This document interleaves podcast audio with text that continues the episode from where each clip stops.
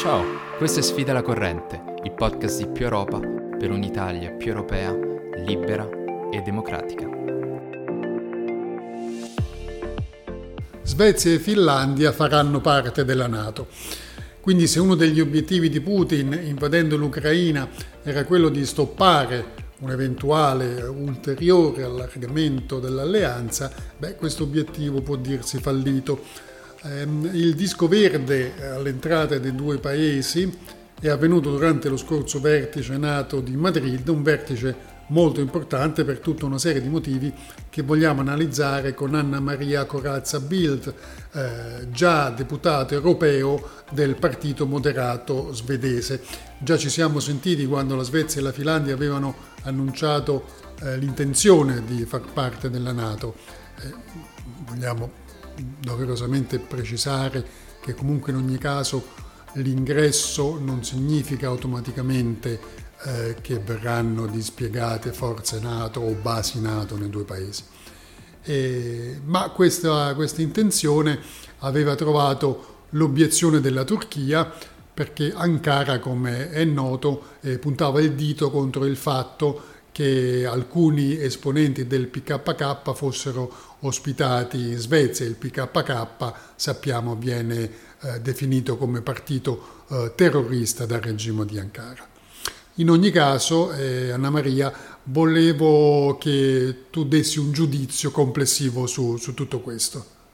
Grazie Alessandro, un fatto assolutamente storico, imprevisto fino a qualche mese fa, l'opinione pubblica svedese e ancora di più quella finlandese che ha avuto un ruolo trainante, eh, ha fatto un cambiamento a 365 gradi e eh, questa accettazione della candidatura adesso al vertice di Madrid dell'Alleanza Atlantica è stata molto benvenuta eh, in Svezia dove anzi il consenso eh, cresce. Questo naturalmente è stato eh, creato dal, dall'aggressione di Putin e della Russia contro l'Ucraina, dal fatto che la situazione geopolitica è completamente cambiata e che c'è una crescente consapevolezza nell'opinione pubblica che bisogna passare dall'isolamento alla solidarietà anche per quanto riguarda eh, le questioni di sicurezza e che servono passi avanti sostanziali ehm, nell'allearsi con, con, il resto dei nostri, eh, dei nostri, alleati già nell'Unione Europea e già bilateralmente alleati eh, Gran Bretagna e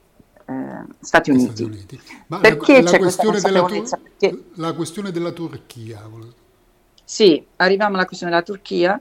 E, ehm, per questo dicevo, eh, perché sicurezza non basta l'Unione Europea? Perché comunque per quello che riguarda, anche se la Svezia sosterrà eh, maggiori passi verso la sicurezza, l'integrità territoriale e la difesa territoriale servono gli Stati Uniti e il, eh, la Gran Bretagna e quindi, dato che c'è il veto da parte di tutti i membri, anche della Turchia, la Turchia cosa ha fatto? Con Erdogan, che ben conosciamo, ha approfittato per ricordare a tutti che è una potenza regionale e per rimettere sul tavolo la questione kurda, che per loro è assolutamente essenziale, scottante, attuale e prioritaria.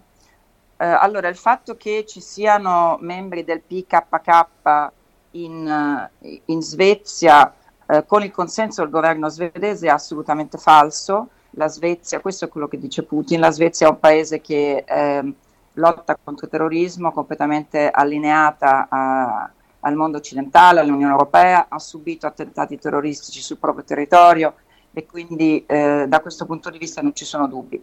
L'accordo che è stato fatto di compromesso all'ultimo minuto al vertice di Madrid, presentato dalla Nato, eh, sicuramente dà alla Turchia in futuro, se la Turchia volesse veramente mh, giocare, diciamo, sporco, tra virgolette, la possibilità di riaprire la questione kurda, nel senso che chi, praticamente dice che la Svezia eh, dovrebbe eh, dare ehm, alla Turchia eh, terroristi del PKK o affiliati, quindi una, una, c'è una formulazione un po' vaga ehm, in caso la Turchia li richiedesse. Un po', vaga, questo, un po vaga ma anche ambigua. È vaga e ambigua, questo deve, proprio, grazie, hai detto la parola giusta tu. E questo ovviamente i tribunali svedesi non lo permetterebbero perché la Svezia è un paese di Stato di diritto, quindi, quindi è una, diciamo, una, decisione politica che potrebbe un giorno, nel worst case scenario, nel caso peggiore, eh, creare, eh, essere in contrasto con, con, con, realtà, con, le realtà giuridiche. Spero che questo non succederà, però sicuramente era meglio evitare questo, questo brutto, eh, diciamo, questo brutto passaggio da parte di Erdogan che purtroppo non stupisce nessuno. Comunque la cosa importante adesso è che si va verso la ratifica, la ratifica mh, che deve appunto avvenire dai 30 paesi, 30 parlamenti eh, membri dell'Alleanza Atlantica, i tempi sono rapidissimi e, e, quindi penso che questo passo storico che Alessandro a mio avviso, avviso di, di molti, rafforza la Nato, rafforza il pilastro europeo nella Nato e dà molta stabilità non solo al nord Europa, che eh, ovviamente avrà una politica di sicurezza molto più armonizzata, perché la Norvegia fa parte già della Nato da tantissimo tempo. La Danimarca, eh, come sai, da qualche settimana ha tolto l'eccezione che aveva dal partecipare all'Unione, all'Unione, Europea della Sicurezza e della Difesa, che è anche un, un passo importantissimo. E, um, I paesi baltici ovviamente si sentono molto più rassicurati, però io sono convinta che questo passo eh, rafforzerà la Nato e la stabilità della Nato non solo al sud, ma tutta l'alleanza. Ma infatti, infatti, infatti, a Madrid, infatti, a Madrid, c'è anche stata una, dire, un cambio della strategia, una ridefinizione della bussola strategica della Nato e anche per questo è stato un vertice molto importante. Assolutamente, e lo era già solo per quello che riguarda la, la, l'adozione della nuova, del nuovo bussola strategica, esatto, e, mm, e, lo è diventato poi ancora di più eh, grazie alla, alla di, all'accettazione dell'adesione della Svezia e della Finlandia.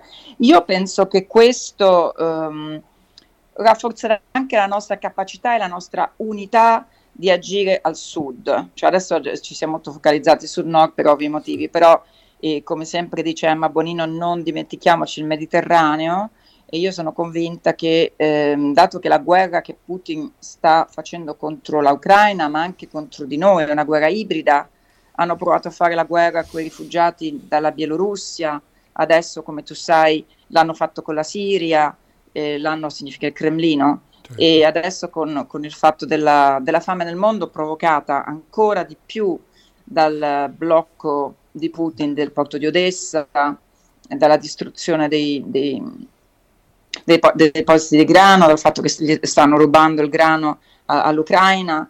Eh, nella mente di Putin potrebbe essere di creare ancora centinaia di migliaia di rifugiati che, che fuggono la fame verso l'Europa. Quindi sicuramente questo allargamento della Nato io lo vedo anche come una possibilità di essere più uniti e il messaggio a Putin è più forte che mai ci vuoi dividere, noi siamo uniti, ci vuoi destabilizzare, noi aumentiamo la nostra stabilità.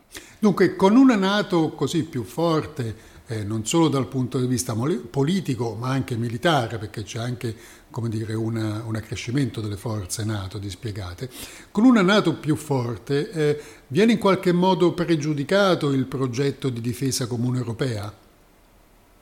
A mio avviso no, nel senso che sono due strade ehm, parallele ma complementari, nel senso che l'Unione Europea non ambisce a essere un'alleanza militare eh, come la Nato e la caratteristica della Nato di avere gli Stati Uniti e, ehm, e la Gran Bretagna che sono comunque eh, rappresentano dal punto di vista militare, logistico, di intelligence eh, la parte del leone della Nato com- come tutti sappiamo. Eh, non, non, prima che l'Europa possa arrivare nella vicinanza di questo tipo di capacità militare eh, passeranno decenni, quindi non è l'uno o l'altro io penso che noi dobbiamo continuare appunto la, la, la bussola europea, aumentare la nostra capacità di difesa e di sicurezza comune, ma non in alternativa alla Nato, complementariamente alla Nato.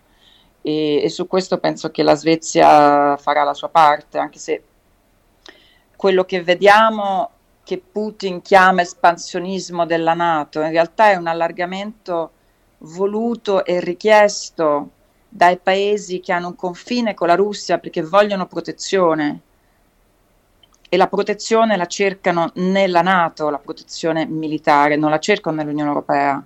Sono due, sono due organizzazioni complementarissime a mio avviso. Certo, anche Volevo anche dire che la Svezia non lascia la neutralità in realtà, perché la Svezia sta fornendo armi all'Ucraina in maniera sostanziale ed è una cosa io, mh, di cui sono molto, direi, fiera e contenta, non si dice contenta per queste cose, ma fiera delle armi eh, uguali a quelle che stanno dando gli Stati Uniti, per esempio eh, gli AT4 anticarro, hanno già deciso di aumentare la proporzione del PIL al 2% per le spese militari.